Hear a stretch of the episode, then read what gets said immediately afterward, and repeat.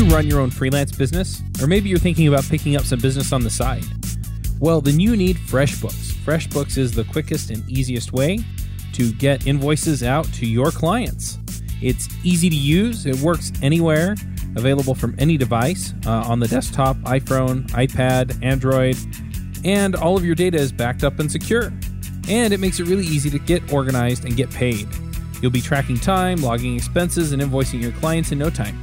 You can also save time billing, freeing up several days per month to focus on the work that you love, and you get paid faster. FreshBooks customers are paid on average five days faster because there's a link on the invoice that says Pay Me Now.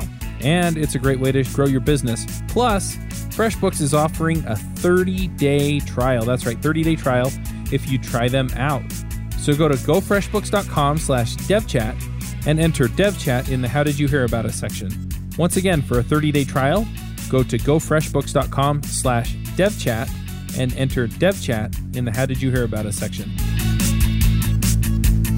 Hey, everybody, and welcome to iPhreaks, episode number 247. This week on our panel, we have Gui Rambo. Hello from Brazil. I'm Andrew Madsen in Salt Lake City. It's just the two of us, but we have a special guest today. Uh, Will, will you introduce yourself? Hey guys, my name's Will Bishop. I'm a 16 year old developer from Adelaide, Australia.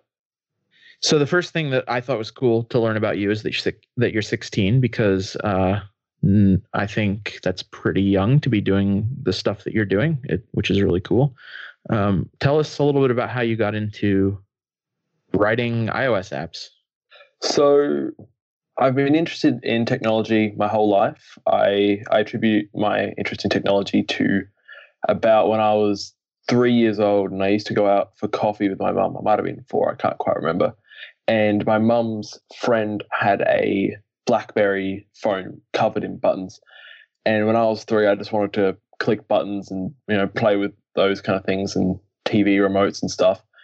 And my friends, or my mum's friend, let me play with her phone and let me click all the buttons. And my mum was just scared that I was going to drop it.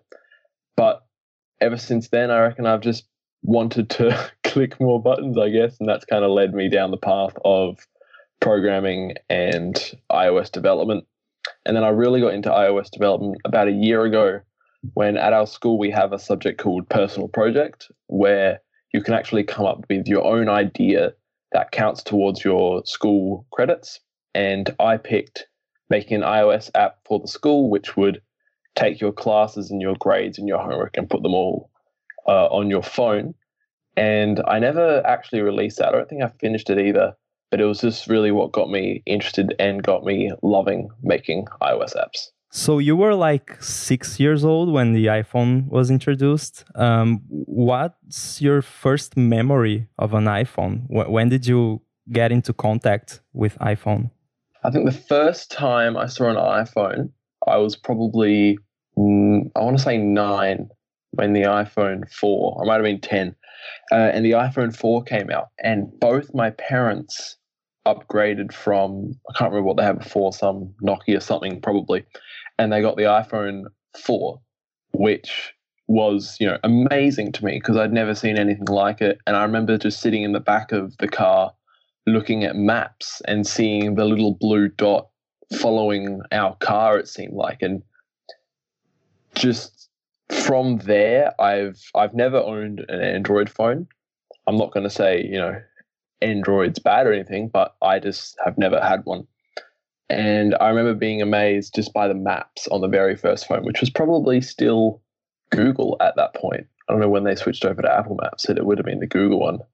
And um, then I think that Christmas I got an iPod Touch for for Christmas, yeah, and I remember staying up late at night watching TV on my iPod and probably being tired in the morning. But yeah, so my first experience was the iPhone 4 because my parents both got one. That's very interesting. So we got you on the show because um, I read about an app you released on 9 to 5 Mac, and the app is called Chirp, and it's a Twitter client but it's only for the Apple Watch. And that grabbed my attention because it's not common these days to see people releasing stuff for the Apple Watch and especially exclusively for Apple Watch.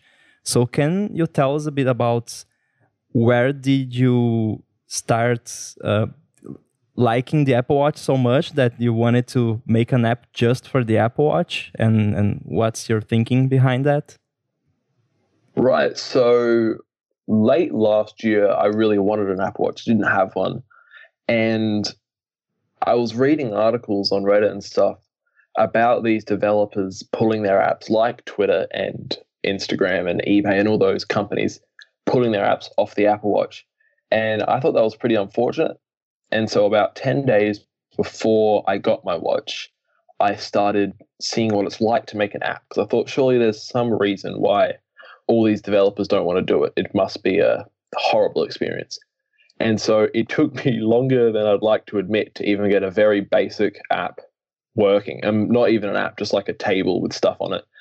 And after that, I thought, hey, I'd like to make a Reddit app just because I knew Reddit had a really great API for developers. And it was something I wanted to give myself a challenge for. And so I set out to make a Reddit app and it, it started with something like, hey, I wonder if it's possible just to get, you know, all the posts and show them on the screen. And then it was show how many upvotes it's got. And then it's view the comments, then post your own comment. And it just kind of snowballed. And I kept coming up with, I wonder if this is possible kind of ideas and implementing them. And so the reason I focused on the Apple Watch as opposed to the iPhone as well was that since these developers were all pulling their apps, I thought that it would be a good idea to try and release an app for the Apple Watch because then that would kind of set me apart from everyone else because it'd be a bit bit unique. And you know that's definitely paid off. I've gotten articles now on 9 to 5 Mac, for example, which has been tremendous. Those the 9 to 5 Mac articles, when I look at the analytics, are some of the most helpful articles that have been written about Chirp or Nano. And so, yeah, the main main reason I focused on both those devices, or just the Apple Watch really, was because no one else is really doing it, and I thought that was a shame, especially with the the 4G watch. I thought it was almost like an untapped market. There was there was lots you could do, and while yeah, it's not as great to develop for as iOS, there's not as much you can do, and there's lots of little tricks and workarounds that you have to do to make it look good for the user. I still think it's a viable platform, and it is definitely a shame that those big apps are pulling their apps off the App Store. Yeah, it's interesting because these other apps they are probably removing the watch app because they don't want to invest the time and resources for maintaining an Apple Watch app because they are already focused on iOS, which is uh, a lot of work, of course. So you just uh, did the opposite. So you focus on Apple Watch, and since there are already several iOS apps for both Reddit and Twitter, you can just focus on filling in the gap of the Apple Watch. That makes a lot of sense. Yeah, yeah, exactly.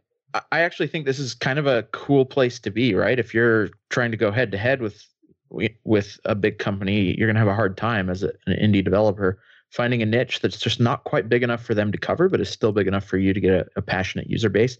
I think is the thing to do as an indie. Um, I and you know you're it seems like you're also in a good spot because you're you're 16. I, I I don't know everything about your situation, but I know that when I was 16 I didn't have to worry so much about whether what I was going to do was going to make a lot of money or not, right? I didn't have a mortgage or a family or anything yet. And so you can be a little more risk taking and experimental. Yeah, um, you're definitely right about the the risk taking part. For me, making an app like Chirp or Nano isn't something that has to be successful or I'm not going to eat tonight, uh, which is a good position to be in because it means that I can try new things and I can experiment with the app and get feedback without worrying about, you know, a house mortgage, for example. And as far as being an indie developer goes, and as you said, going against these big companies, working with Reddit, I've got to say, has been a lot better than working with Twitter. And I'm not sure if you've heard of the recent uh, API things going on at Twitter where they're disabling a bunch of these things used by third party clients. And I think it was Twitterrific actually released a blog post this morning detailing all the features that they're going to have to remove. One of them was actually their Apple Watch app. So Twitterrific is one of the only Apple Watch Twitter apps that lets you see your activity and your all the notifications and follows and all that. Even even Chirp doesn't have that. And I'm I'm looking into it, but I don't think it's actually possible for me to implement as a developer, as opposed to Reddit, where almost everything is available for developers to do. Name uh, one of the only things that you can't do as a developer on Reddit is live chat at the moment, and you know that may be coming in the future, maybe not. But I think Twitter isn't being very friendly to developers, and they're putting us in a hard position where we have to take away features, some that we potentially even charged for, like in the case of Twitterrific, they were charging for push, push notifications, and now they have to take them away. And so it's putting developers in a hard position where they have to tell their users, "We're sorry, but you know there's nothing else we can do about it," which you know I don't think is very fair on Twitter's part. And I was wishing that they were a little bit more like Reddit, who are just incredibly open. Yeah, I, I read that Twitterrific blog post uh, literally right before we started recording this, and I, I'm I'm a Twitterrific user, have been for a long time, and I think it's really sad because Twitterrific was around on the Mac before the iPhone even came out. They were on the iPhone before the SDK came out when when it was all jailbreak, you know, reverse engineering development.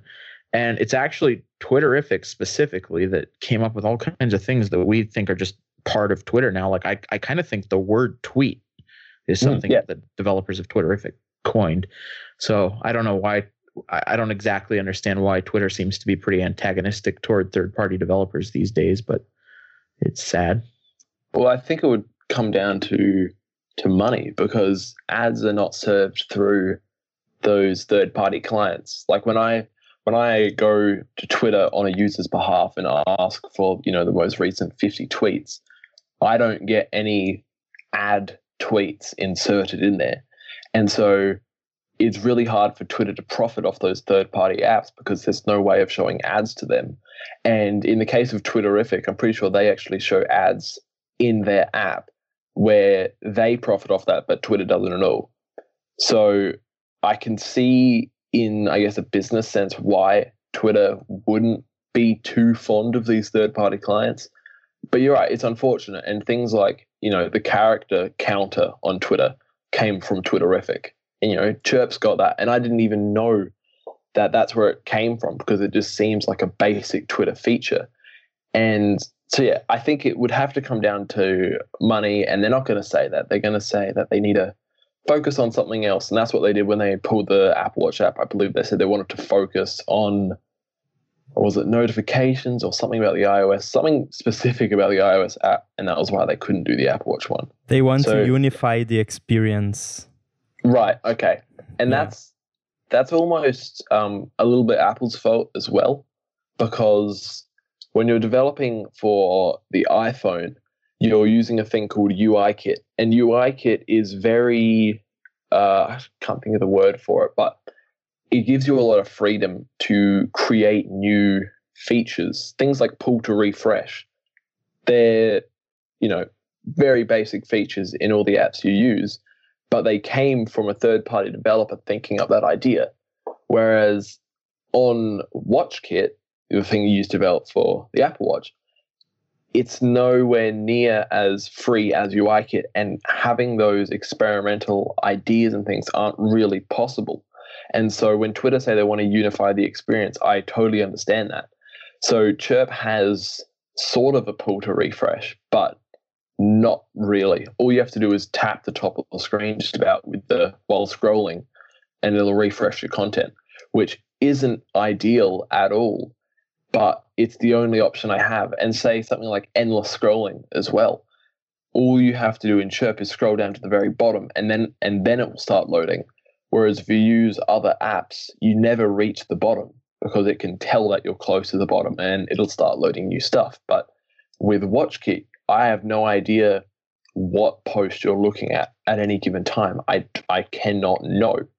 And so I can actually see when Twitter say they want to unify the experience, it's very limiting on the watch and it's hard to make things look the same and act the same. Yeah, and it's unfair because Apple they use UIKit for their Apple Watch apps, so they have access to it, but we as developers don't. And uh, like you can't give the same experience as first-party apps. And Apple has this problem that when they don't dog food their own technology, so when they release something just for third party developers, the results are usually not very good. And it, it, it only gets better when Apple starts using the features for their apps. So if WatchKit is an API that Apple themselves are not using, it's never going to be very good. Yeah, and um, in WatchOS 5, they're adding WebKit for mail and messages.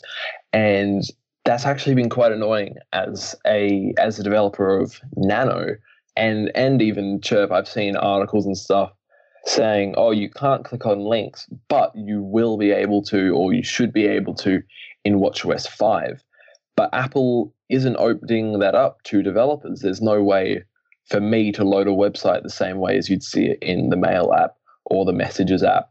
And there are people that don't use the Mail app. They might use a third-party client like Edison or Spark and they're not going to be able to have those features and they're not going to be able to be on par with the first party apps. And i don't really think that's fair from apple and i think apple should really try to use watchkit just for a day and then they'll see that it's really limiting. In fact someone told me that the mail app on the iphone has pull to refresh and i've wanted to try and set that up and i've had the mail app on my iphone and on my watch now for about a week but it still doesn't work. And when I open it up on my watch, it still just says waiting for messages or no mail account, which is annoying. But yeah, I reckon Apple's got to try WatchKit, and then once they fix it, hopefully those companies will start coming back because you'll start being able to make those really great apps again.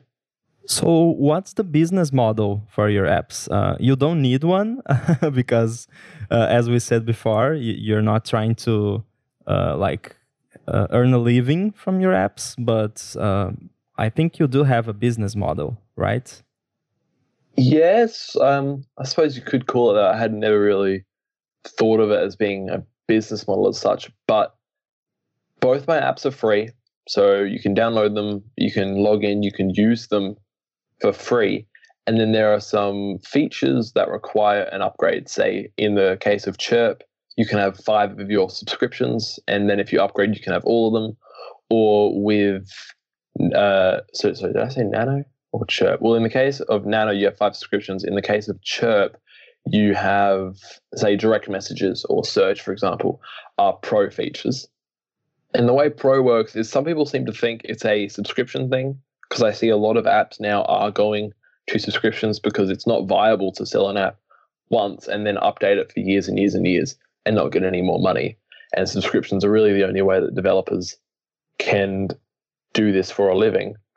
But since I'm not in the need of that kind of living, I have a one time pay what you want sort of uh, business model.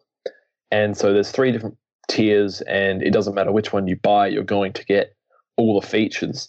And the reason I chose that is because I didn't want to charge monthly for this kind of thing. I think that's ridiculous. And I think it's unfortunate that a lot of apps are going down that route, even though they do have to. And so with pay what you want, it means that you can use the app for a week and decide, hey, this is actually a good app. I really like this and I want these new features. And say you could buy the middle tier. And that's an optional way of supporting me just that little bit more. I've also got a tipping jar and I haven't gotten that many tips just yet, but that has been something that was strangely enough requested. I hadn't even considered it until someone asked for it. And then I went through hell with Apple's review process trying to get them approved. And it took about a week and a half, I think, with an app actually live on the App Store with just no prices displayed at all, which was uh, quite frustrating. But yeah, my business model is just pay what you want one time, no no hassles or anything like that. I just sent you a tip, and the confetti animation is really nice. Thank you. Um, yeah, the confetti animation wasn't done by me, as much as I'd like to say it was. If you go to the special thanks in the app, I believe it'll say who's done it, and I can't remember his name off the top of my head, but it was. So I'm gonna have a hard time pronouncing this. It's like Sudeep Agarwal or I don't know if you want to put it in your own app. If any developers listen to this, it's called SA Confetti View, and you're right. It's it's fun, and I'm gonna probably put that in all my apps just because it's it's just a little bit of fun. Yeah, it's And silly, but it, it, it does make you feel kind of good when there's a something that happens after you purchase, especially since Yeah, you don't have an immediate effect in the iOS app itself, given that it's an Apple Watch app. Exactly. So I needed some kind of confirmation to the user that it had worked. And since I don't unlock any features in the iOS app, that confetti is kind of the way of showing that, like, it's like a thank you, it's a celebration, and it's just, you know, just a bit of fun. I'm not trying to take this too seriously. So confetti, confetti is always good. So you mentioned some trouble with app review, and I I was curious. Did you have any trouble because your iOS app is basically just a, a settings and about screen for the the Apple Watch app, or was it something else? You know, honestly, I actually thought I would. I thought that since really the only thing on there is settings, that Apple wouldn't like it, but I'm yet to have a rejection for Chirp. The very first version I submitted got approved, and then I released that, and then I, I found some embarrassing bugs, some typos and stuff, and so I didn't start promoting Chirp until 1.0.1 had been released. So app review for Chirp has been has been fine. I've had no issues, but the problem was with Nano. So the first three versions that I submitted of Nano got rejected for you know valid reasons. There were bugs that Apple found and they couldn't sign up and stuff like that. And so that's totally understandable. But what I what what I had a really hard time with was the tipping jar in Nano. So when Nano launched, there was no tipping jar, and so those in-app purchases didn't exist. And so I created a new six like six in-app purchases that were all called tip one, tip two, tip three, and like all that. And I submitted them to Apple before I'd updated the app to support them. And Apple rejected them, saying it looks like it's a change in business model. Please upload a new version of your app so that we can, you know, make sure everything checks out. And that's, you know, I totally understood that. So I uploaded a new version of my app, submitted that for review, and the app got approved. So I hit release. And then it was about half an hour later that I remember that those in app purchases got rejected. And I thought, oh, they probably would have been approved since I've submitted a new app version. But they weren't. And so now I had a version of my app live on the App Store being updated automatically to thousands of people's phones where if they actually went to the tipping jar, there'd be no buttons, no prices shown at all. Because what I do is so that the price looks right in every region. When you launch the app, it'll download the price of the app in your currency and then display your currency symbol. And since they weren't approved by Apple, no device could see them. And so I submitted a review uh, an appeal, sorry, to the app review team saying, no, look, this binary is uploaded. It's live on the App Store.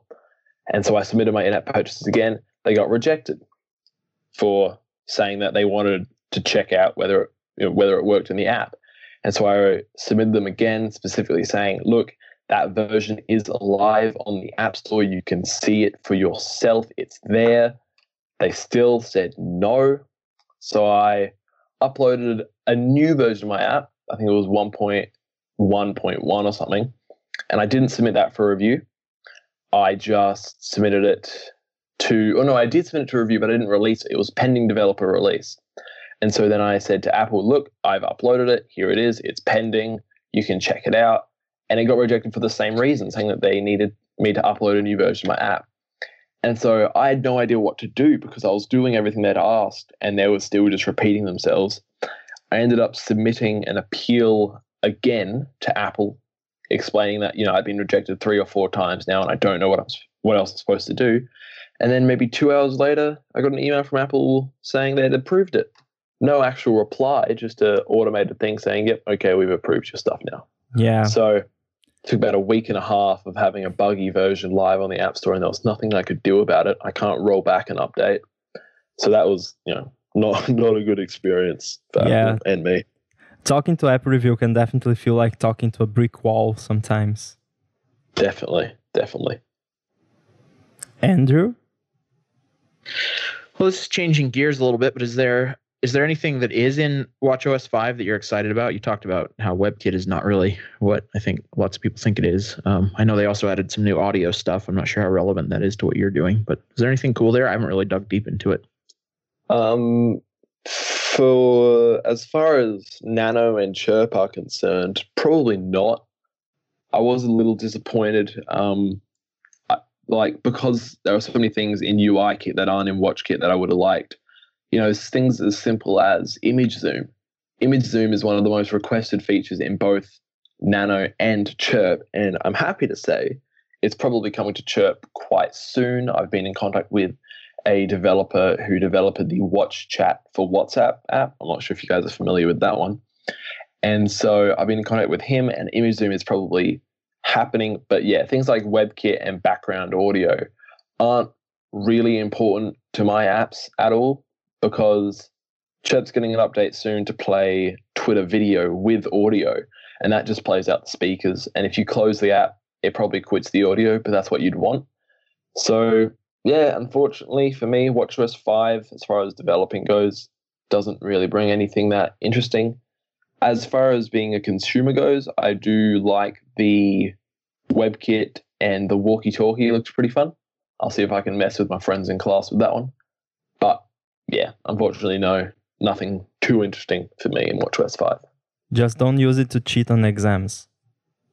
Oh no, we're not even like we have to take our watch off and put it uh, at the front of the class. Yesterday, I had my final exam, and when you walk in, they're checking your pencil case. You have to take your phone out, your watch off, and turn everything off. So I won't be cheating in an exam with with my watch anytime soon. Yeah, we didn't have all of that technology when I was in school, so I don't know how that works these days. yeah, they're, they're they're pretty on top of it. They don't let you cheat. They don't let you do anything because if you get caught, the penalty is you get a zero, and a zero is always going to be worse than getting, say, only 10%. At least that's something. yeah. I had a question on the tip of my tongue. do you think Apple will ever do UIKit or open up UIKit on the watch to, to other people? Um, I don't think they'll call it UIKit. I think it's certainly possible that they'll port a lot more features to to the watch and watch kit, but them calling it UI kit, I think, is not likely. I know they're bridging at least a little bit Mac and iPhone apps, but bridging them all with the watch wouldn't make a lot of sense just because of the screen size of the watch. But no, I don't. I don't think they will bring UI kit to the watch. I'm just hoping that they slowly or even swiftly bring over some new features like image zoom, for example, and pull to refresh are the ones I really want at the moment. Also, maybe the ability for you for you to query the state of the UI because currently you basically can't do that. You can only set stuff. Yeah, that's that's been tricky as well. So if there's like a label on the screen, I can set the text to whatever I want, but I can't get it again. I have to set it it's really a set it and forget it almost. You know, obviously there's workarounds. I can just copy what I would set to it and save it somewhere else. But I think it is really weird that you can't get the text or something. You can't even create a button programmatically. You have to drag and drop onto the interface and then do it that way, which is tricky for something like Chirp, where some tweets have images, some tweets have quotes, some tweets are retweets, and there's all these different types. And I can't create what a tweet looks like programmatically. I kind of have to include everything and just hide them on the fly. And, you know, it seems like a hacky solution. It works as far as, you know, looking at it goes and it looks nice, but it's just annoying that it has to be done. So do you have like one row controller type for each tweet type, or do you use just one and then toggle stuff? Well, I was going to go with a different type for each one, but then I realized that there's simply too many types because if you think about it, and they, and not only are there too many types, but they all share some similarities. Like they all have retweet buttons on them. They all have a retweet count on them. But some tweets are in reply to other tweets. Some are retweets. Some are images. Some are quotes. And having different row controllers for every different one would just really bloat the size of my app. And so what I do is I have a class called my tweet cell. And then when I want to assign a tweet to something on the screen, I can just say row dot tweet equals and then the tweet, and then that will hide everything that it has to and show everything else that it has to programmatically. And that's the way I can achieve the UI that I do. Doing different row controllers probably would be a good idea, but it would be a little bit bloated. And so I'm not doing that at the moment, but I'm not ruling it out. Yeah, if you could maybe build the UI in code and use that uh, would make it easier to have multiple types but doing everything using outlets and stuff gets can get pretty duplicated very quickly yeah and not only that but outlets are very prone to causing your app to crash mm-hmm. so they can very quickly if something if you accidentally change the name of one if you accidentally delete one but not the actual line your app just crashes on launch and your your error code that you get is not very helpful. It's something like unrecognized selector sent to instance. And I see posts on Stack Overflow and on Reddit all the time of people having these problems. And yeah, so storyboards, I use them for like 99% of my app's user interface, but I do wish it wasn't so prone to causing issues. So, because of your comment about unrecognized selector, I assume you are writing everything in Swift. Yes, yes, I do write in Swift. I um, I've given Objective C a little shot. I tried to write some tweaks with it for jailbroken iPhones probably about a year ago, and it's it's just nowhere near as nice as as Swift. Swift is just really nice to write in, and it's readable, whereas Objective C just has brackets all over the place and don't really like it. Now Andrew's just going to I'm get just out gonna of the see. No. uh, no, I, I, I, I think if I were learning, you know, today or a year ago, I would probably have the same opinion of Objective C. Yeah, definitely. Yeah, so when you're starting today, you have more options. You know, a couple years ago, you had to use Objective C, and so it's probably easy to use Objective C and learn and get good at it, and then maybe think that you don't like Swift because you don't like that it doesn't have brackets all over the place, for example. so, you know, you, you, do have a bit of bias, but you know, I, de- I definitely prefer Swift. I think it's quite easy and beginner friendly while also having those things there that can be challenging for more experienced developers. So it doesn't have a steep learning curve, which I think Objective C has. And so it's good for beginners to just jump in and start building, uh, you know, instead of worrying about syntax and worrying about all that stuff when it's pretty straightforward. Yeah, that makes sense. So you're very young and you're we can basically say you're a successful Apple Watch developer uh, because you've been featured on websites and uh, I think your app is, is getting a lot of views. I'm certainly using it. So, what tip you can give to other young aspiring developers out there? Do you have any suggestions as to um, how to approach oh, projects? Yes, the first thing I would say is get your tax file number and Australian business number before you pay $150 to register as a developer. I um, I signed up, and then the day I signed up, I went to try and turn on in-app purchases in my app so I could start developing for that. And I realized that they need a whole bunch of credentials that I did not have, and that only took about two weeks to get. So I'd say that's the first thing. And then, as far as learning, people often ask me, you know, how do you learn? What books do you recommend? And I haven't read any books. I haven't done any of that. All I do, and it's the way I learned Python, it's the way I learned Swift, is come up with an idea, something you really want to do, and just start building.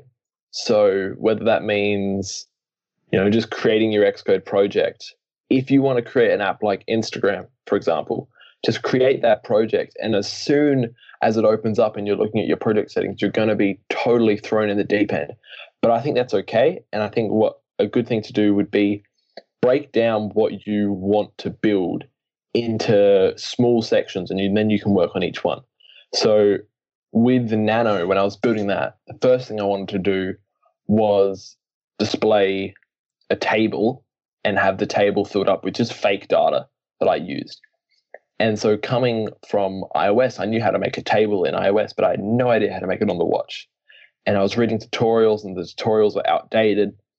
So you have to throw yourself in the deep end a bit, but use websites like Stack Overflow, look up tutorials on YouTube. You can ask people on Reddit. You can, you know, there's a 900 page book that Apple made just about developing apps with Swift, and you can get that too. So the only tip I could give to younger developers would be don't be afraid to to try something new. I was honestly quite scared releasing Nano because I made a post asking for beta testers and I got about 50 responses. And I thought, you know, well, what if that's it? What if those 50 people are the only people that are interested in the app? You know, if you were interested, why wouldn't you have replied? And so I was quite worried about releasing the app, especially one that I was charging for, even if it was free to begin with. And so take those risks, throw yourself in the deep end, and I think anyone can be successful that way. Yeah, that's a very good suggestion. Um, when I do stuff, even these days, uh, I started young as well. And I find that if you start with a, a, goal in mind, so at the end of the day, I want to have a table of tweets, and you put your mind to that, and you don't stop until you have a table of tweets no matter how ugly it is. so you do yeah, that. have to look good.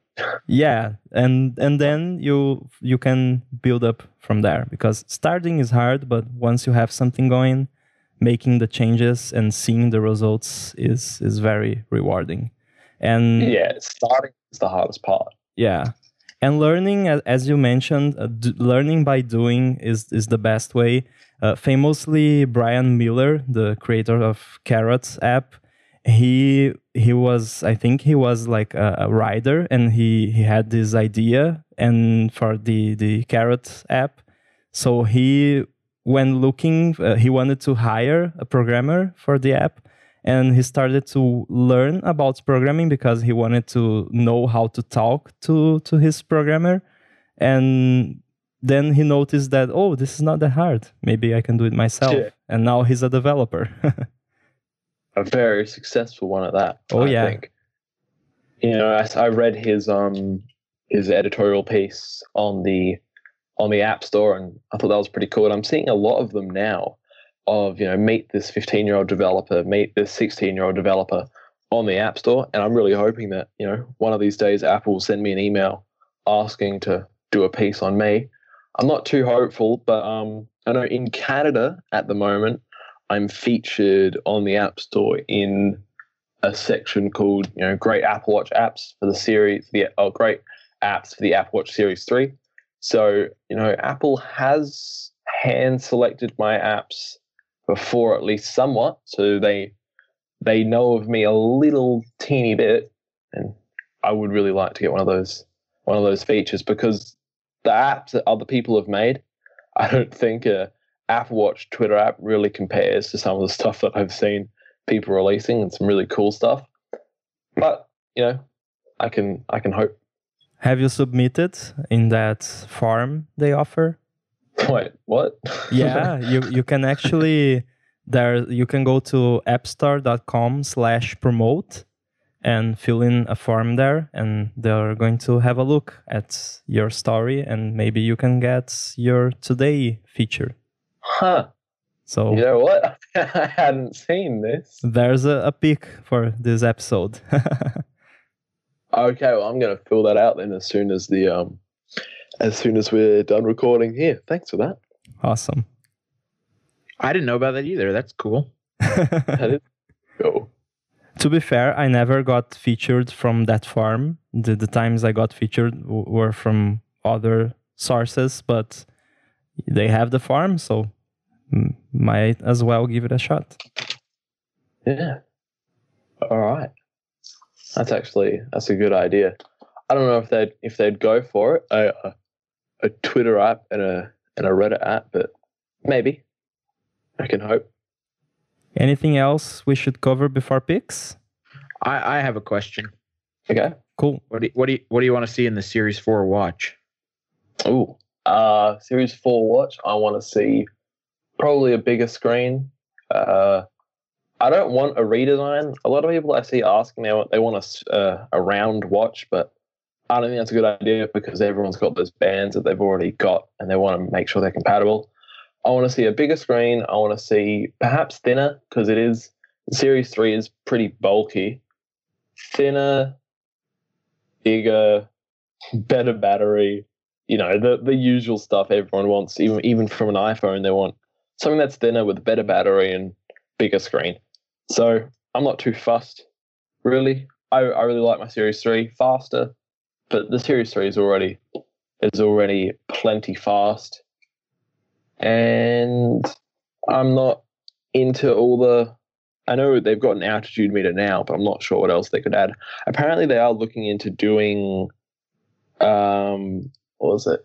Something about glucose monitoring or something for diabetics with a non-intrusive because at the moment I think they have to prick their finger and do all that. And I think Apple was working on a non-intrusive way of doing that, though we would have heard more about it if it was coming out this year. But yeah, I don't have very many high expectations of Apple because every time I think, oh gee, I'd really love a dark mode, they don't offer it, or I'd really love pull to refresh, they don't do that either. So just the basic stuff like bigger screen, better battery, bit thinner, that stuff. I don't want them. I, I think a redesign is fine. I think making the screen round is kind of weird because that, that has pretty serious software implications. But but as long as they let me use my bands, I'll be happy. I don't really want to ditch I them all. two, but yeah, you're right. I But just I'll made a upgrading. significant uh, investment in Apple Watch bands, so I'd be pretty sad. Yeah, I've got I've got a number of them. I I'll be upgrading from a Series Zero, so Ooh. any any changes will be huge for me. if if they come out with a bigger screen, it'll be really difficult for me not to buy it, even though I have the Series Three, and I totally do not need the upgrade. I'd be, I'd be strongly considering it, and I'm strongly considering a uh, iPhone 10, even though I have a 6S. It works perfectly fine. I always think, gee, the iPhone 10's got a good camera, but I don't even take pictures anyway. So, you know, I know I probably shouldn't get it, but it's still something I want, and Apple's very good at marketing. So I'll probably make me want to buy the Series 4 anyway. Well, you do surf, right? It's in your Nice. avatar. Oh, no, that's um, that is oh, uh, it's sort of surfing. It's wake surfing. Well, That's you can see that I know a lot about sports. that's on my uh, GitHub, isn't it? Uh, it's in Skype as well. Oh, it is too. Yeah. uh, that is that's that's wake surfing, which is kind of like surfing, except you are behind a boat instead of a, you know, set Oh, on the ocean. Yeah. And that wave there is actually created by a boat. So you, the boat goes pretty slow, and so it creates this big wave, and then you can, yeah, you can surf on it. But I've never actually been out surfing to, on on your a real wave. But I probably wouldn't be very good at it. Yeah, but uh, anyway, your iPhone uh, 6s is not water resistant, so an iPhone 10 would be a nice upgrade. Mm, stop! You're gonna make me want to buy it. You're right. I, I have a friend who swims with his iPhone 10 in his pocket. I wouldn't have the courage to do that. I I don't either. I treat mine I- like it's not resistant, but he Yeah, does it same. and it's fine. I've been for a couple swims with my watch, and it's always really, really weird to get in the water. Even you know, I turn on the water lock and that, which I know is only for the touchscreen, but it's just so. It feels wrong, even if it's IP whatever rated and it's waterproof and you can swim with swim with it. I don't know. It's just weird because uh, I don't know. Are the watches and the phones covered for water damage, or are they still like a use at your own risk kind nope. of thing? Yeah, both of them. You if you damage them with water, it's not Apple's fault. Wow, that's that seems like a bit of a cop out. Yeah. Why are you gonna? Oh, for the Apple Watch Series Three, that would have to be covered because they have they use that to, like the, the official ad was someone surfing, so surely. I, yeah, they get sued for false advertising. but there's an Yeah. asterisk. oh gosh, there probably is. That's so annoying. Why can't they just cover them and you know say, "Oh, look, you got water under your under your phone screen. That's probably our fault, not yours." But even look, you go to the apple.com/slash watch. It's got four watches there, and they've all got water splashing all over them. oh well. and the films and ads is literally you can't even barely see a person you can't see a watch it's a photo inside of a wave in the ocean jeez okay hang on apple watch series 3 has a water water rating of 50 meters that means it should be used for shallow water activities like swimming in a pool or an ocean 50 meters is not shallow Apple Watch Series 3 should not be used for scuba diving, water skiing, or other activities, including involving high velocity water. So that doesn't sound like they're saying use at your own risk. It just sounds like don't take it at 100 meters, otherwise it'll get crushed. Yeah, so maybe the the Apple Watch is actually covered. Maybe they changed it with Series 3. Probably because that was well, Series 2 is waterproof, isn't it? Yeah, I think Series 2 is where they introduced the speaker spitting the water out. Ah, Squirtle that's very mode. cool. I. I've just got a lowly Series Zero. I've never tried it. you got to upgrade this year with the with the Series 4 then. I, yeah, I will. My Series Zero is going strong though. It's a little slow, but the battery still lasts all day. So I'm- My Series 2 is unbearably slow. So I can't wait for Yeah. the Series 4. Oh, my Series 3 is going well. Well, it should. it- It's the most recent one.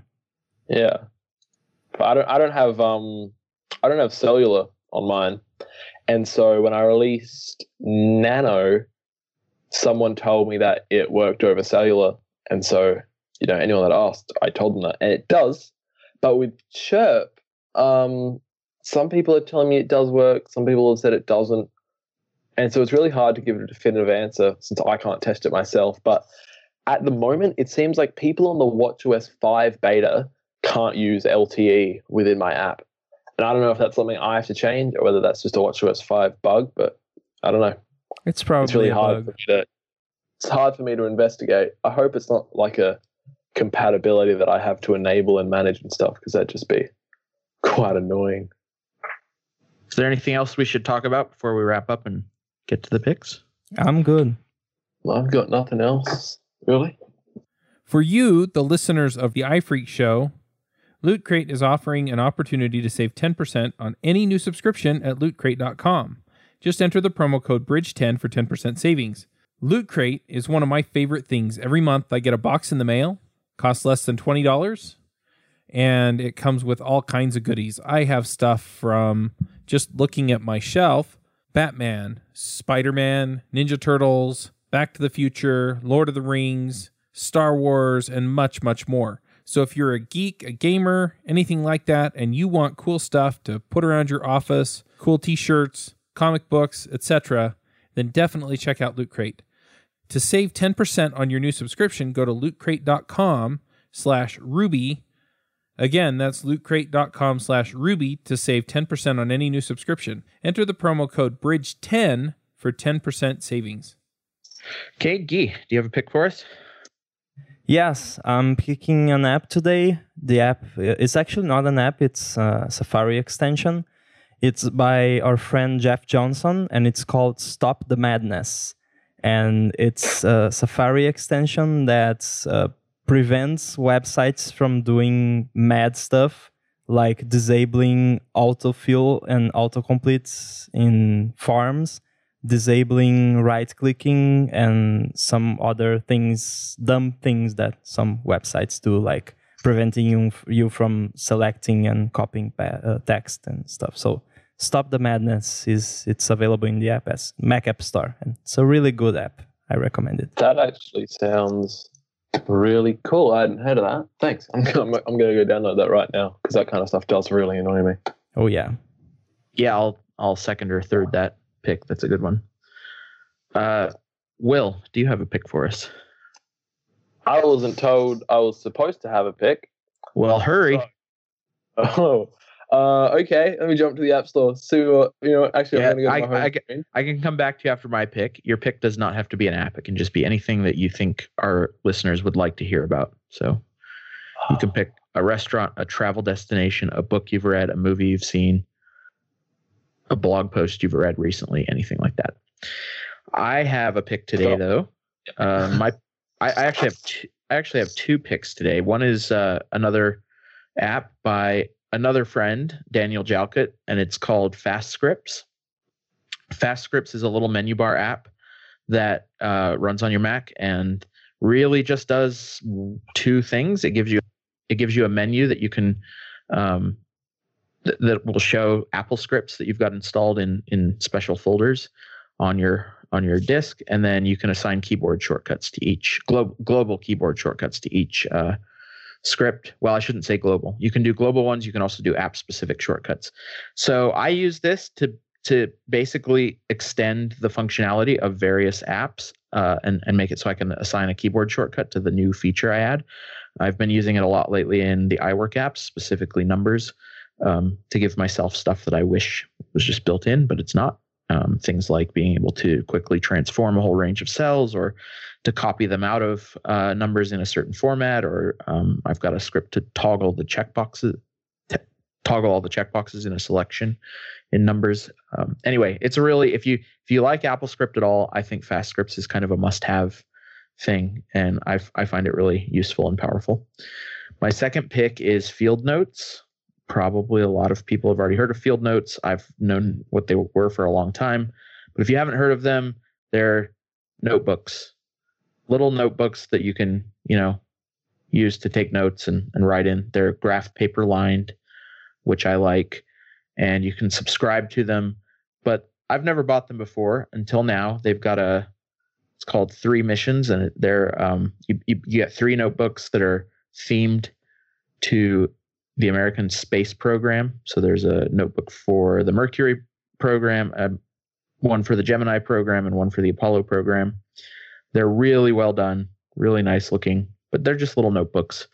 And the cool thing about these three is they actually come with little punch out uh, folding paper models of the spacecraft that you can build. It's like $13 or something like that for the set. So I think they're really cool. Those are my picks. Uh, Will, did you you you came up with a pick for us? Yep. All right. Staying with the uh, Apple Watch theme, at least for my apps, I'm gonna. My pick is an app called Outcast, which you guys have probably heard of. And so WatchOS 5 is introducing native podcasts, but Outcast is an app made by another Adelaide developer. So it's cool it's coming out of the same same city and it is a podcast app for the Apple Watch. I've used it. I think it's great. I think it costs two ninety nine Australian, so $1.99 in the US. It's recently added an update to support streaming, which no other Apple Watch app has done before. And their implementation of streaming is very creative. And while it has its own limitations, I think it's certainly impressive. And I've never seen an Apple Watch app do that before. They've got some other things in there that I haven't seen other apps do, like uh, moving rows in a table manually and stuff like that, which I will be adding to Chirp soon. I'm adding a menu order customization. But yeah, so my pick is Outcast for Apple Watch. It's a podcast app. It's made by another Adelaide developer. He's actually the developer of another app called Streaks, which has won Apple Design Awards. So you know it's a you know it's a pretty good app. There's something going on in Australia with all those Apple Watch apps. I think it's just Adelaide actually, because seems to be where, where all the good apps are coming out of. Very cool. All right, Will, thanks for coming on and talking to us. If people Thank want to know more about you, how can they how can they find you? You can find me on Twitter. My Twitter handle is Will R Bishop. And you can download my apps in the App Store. They're both free. You got Nano for Reddit and Chirp for Twitter. They're both Apple Watch apps for Twitter and Reddit, respectively. So, you know, thank you guys for having me. It's been it's been very fun. All right, thanks. Talk to you next week. Bandwidth for this segment is provided by CacheFly, the world's fastest CDN. Deliver your content fast with CacheFly. Visit C A C H E F L Y dot com to learn more.